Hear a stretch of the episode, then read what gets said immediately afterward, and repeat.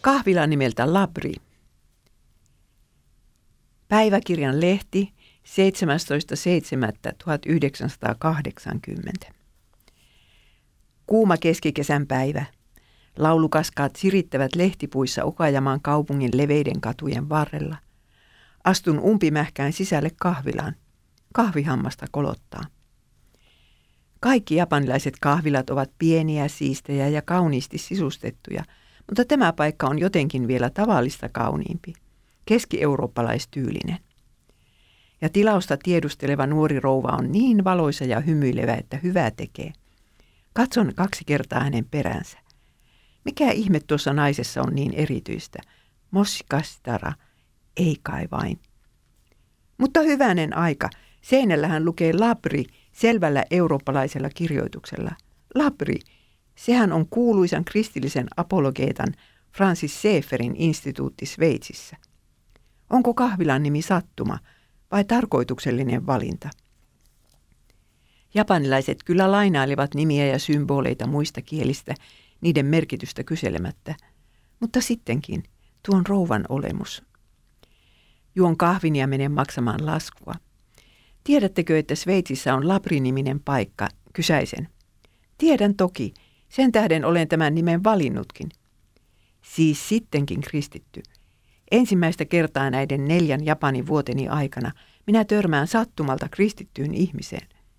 Lämmin tunne ailahtaa sydän alassani. Ja minä, joka en usko muuhun pyhitykseen kuin syvenevään synnin ja armon tuntoon, joudun myöntämään itselleni, että tämän nuoren rouvan olemus – säteilee hiljaista rauhaa ja valoa. Minä pidän kovasti Schäfersenseen kirjoista, sanon laskua maksaessani. Niin minäkin vastaa rouva innokkaasti. Tosin ne ovat vaikeatajuisia, mutta silti kovin mielenkiintoisia. Rouva ojentaa hymyillen kätensä ja puristaa kättäni lujasti. Sitäkään ei ole monesti tapahtunut tässä kumarrusten maassa. Kahvilan asiakkaat katsovat hämmästyneinä meitä, meidän suuntaamme. Miten on mahdollista, että myyjästä ja asiakkaasta tuli ystävät ensisilmäyksellä ja toinen heistä on vielä ulkomaalainen?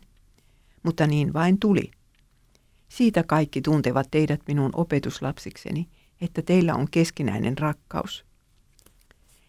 Montako vuotta olette ollut kristitty, kysyn. Viisi vuotta vasta, vastaa uusi ystäväni. Meidän kirkon lähetyssaarnaajat ovat ruotsalaisia. Mistä maasta te olette? Vastaan olevani Suomesta ja lähetän terveisiä naapurimaan läheteille. Varmaan kuuluvat Örebro Missioniin, joka on jollakin tavalla kytköksissä Roseniuksen työhön.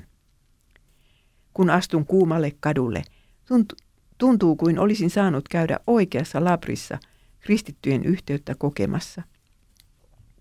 Kymmenen tuhatta kilometriä on minunkin pitänyt matkustaa, että oppisin todella ymmärtämään, miten arvokas asia on Jumalan rauhaa säteilevä kahvilan omistaja. Thank you.